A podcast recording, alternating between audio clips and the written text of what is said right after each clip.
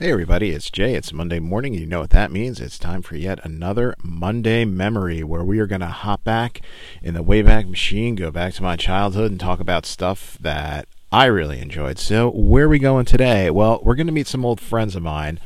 Uh, we're going to go to a place where I used to hang out with my friends Pac-Man, Donkey Kong, Centipede, and uh, the burger guy from Burger Time. I never knew his name. Yeah. Arcades. We're talking about going back to the arcades. Now, the eighties, I think pretty much that was really the big time for arcades. I mean, I know nowadays you kind of have arcades in, in bars and things. Like uh, out here on the East Coast, we have Dave and Buster's. I don't know if that's everywhere, but I'm sure there's places like that. They're like a sports bar, family kind of place, and they have arcade games, but you know, it's not really the same because a lot of them are kind of like those old boardwalk games like skee ball and stuff with some video games thrown in there. No, no, no. The arcade I'm talking about was exclusively stand-up video games. And like I mentioned off the top, you know, you had stuff like Space Invaders, you had Pac-Man, you had Donkey Kong, you had Joust, Asteroids, Missile Command, Spy Hunter. I mean, you name it, we played it. And, you know, these things were huge. Uh, I think every mall had an arcade in it, and every sort of like shopping slash strip mall, there would be like a standalone arcade. And you know what? In the eighties, this is where kids and teens, this is where we went to hang out. Um, that's where the video games were. I mean, you know, console systems were out. You know, there was Atari, um, there was ColecoVision. Nintendo was starting to kind of make its way over here uh, with, you know, with their first uh, system. But let, look, not everybody had one. They weren't, you know... They weren't as prevalent as they are today, where it seems like every kid's got an Xbox or a PlayStation or both, or like my daughter, uh, she's got the Wii, the three sixty, the Xbox One, and uh, she's got, uh, I don't even know what they call it, but she's got like a system where she can pretty much plug in any old game from Nintendo all the way up. So, you know, yeah, it's like we got our own mini arcade in our house there. But, I mean, these things were awesome. And, I mean, they were just really such a part of our culture. They were part of who we were. I mean, you would see, you know, in the times, in the eighties, you there would be scenes, you know, in teen movies or, um, you know, really just most movies at all. You know, if there was a mall, there was an arcade in it. You know, the protagonists were probably hanging out in the arcade or, uh, you know, it, it just kind of figured in no matter what. Um You had a movie like The Wizard, uh, which was, yeah, I know it was about Nintendo, and it was basically a giant commercial for Nintendo. Uh, but there were some scenes uh, inside arcades. And, you know, I mean, that's really the thing. It's like in the eighties, video games and arcades and arcade games, I mean, they were just everywhere. Um, Saturday morning cartoons were still around at this time, and, you know, you saw, like, the Pac-Man cartoon show, which was not good.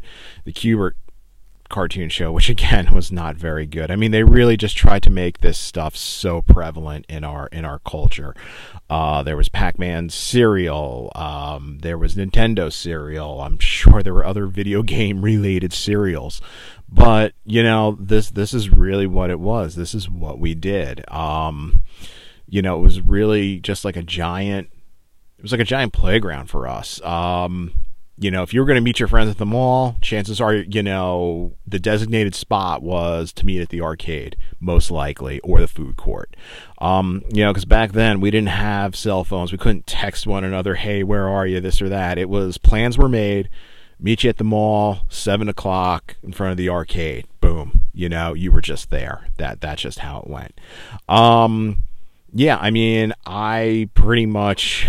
blew my allowance, and then once uh, I was no longer given allowance and I actually had to work for my money, perish the thought, um, yeah, I would kind of blow a big chunk of my change on going down to the arcade. Um, when I first started going to the arcades, you know, I would go there, my parents would like, well, we'll give you a dollar, and I'm like, that's four games, that's going to last me like ten, twenty minutes tops. I mean, come on, you know, fork the cash over. Um, being a parent now, yeah, I can see why my parents weren't so quick to hand over the change. You know, it's like, okay, you're putting quarters into that machine and you're getting nothing out of it. Like, like, you know, you're better off sticking it in a change machine and getting, you know, two dimes and a nickel, you know, um, th- they just didn't get it. You know, parents didn't get it, but, you know, look, it wasn't their thing. You know, they didn't grow up with this stuff. We grew up with it, which is why I think places like Dave and Buster's, which I mentioned, which they're so popular now because it sort of kind of brings us back to that, hey, hanging out at the arcade.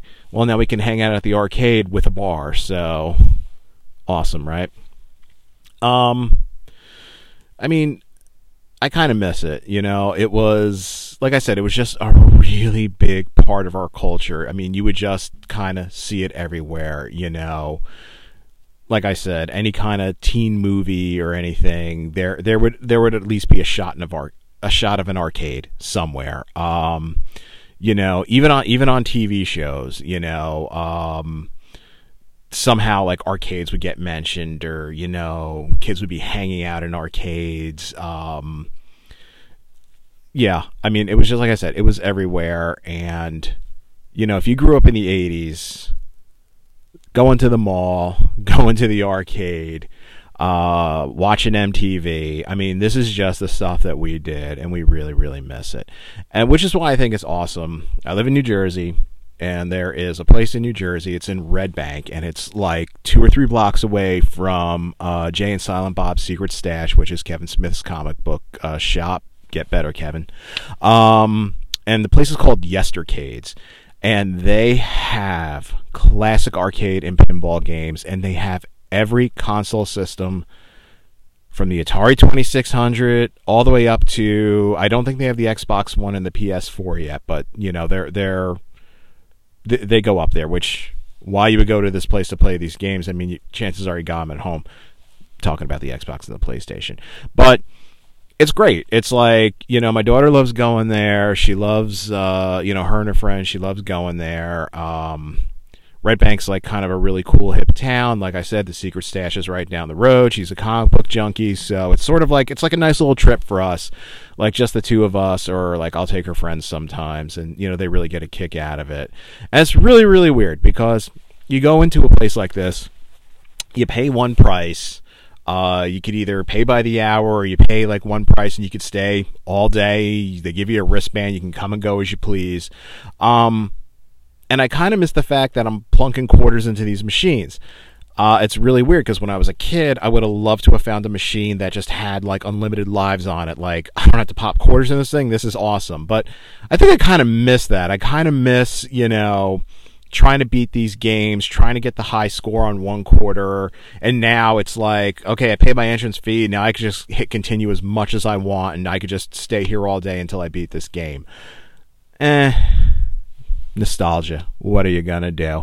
But, yeah, if you live in New Jersey, and you know where Red Bank is, uh, yeah, Yestercades, definitely check it out. You know, if you have that craving to play some classic stand-up games, go for it. Uh, they got a website, and because they, they kind of constantly cycle the games, you know, they'll, because I think they actually have two locations in New Jersey, so they kind of shuttle the games back and forth. So they'll, they'll actually have a list online of what games they currently have. And I'm telling you, they go from way back in the day all the way up through to like, you know, some of the games that were co- still coming out in the nineties and, uh, you know, stuff like that. Classic pinball. They got a pool table in the back. Uh, they got an air hockey set. I think they even got skee ball in there too. Not skee ball, um, foosball. I think they got foosball in there as well. From the Atari twenty-six hundred all the way up to the Xbox three sixty with a ton of games. Uh, quick story. Took my daughter there. Her and her friend were there. They were going around. Um, I was like, ah, the heck with it. I'll pay too, and I'll play some games. And I saw the Sega Genesis and I saw Shaq-Fu, and I remembered how horrible that game was, but for some reason, I just sat there, and I was playing Shaq-Fu for like an hour, just totally hating the game, but I don't know, it just brought me back. It just it just really, really brought me back. Um, you know, and that's really kind of the great thing about it.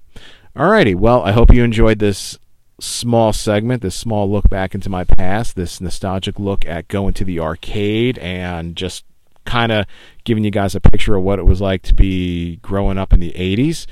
Keep it tuned here to Stuff You Don't Need to Know. We drop content on you day in and day out. Uh, just keep an ear out for Pete, John, and Alan. They'll be sending some content your way.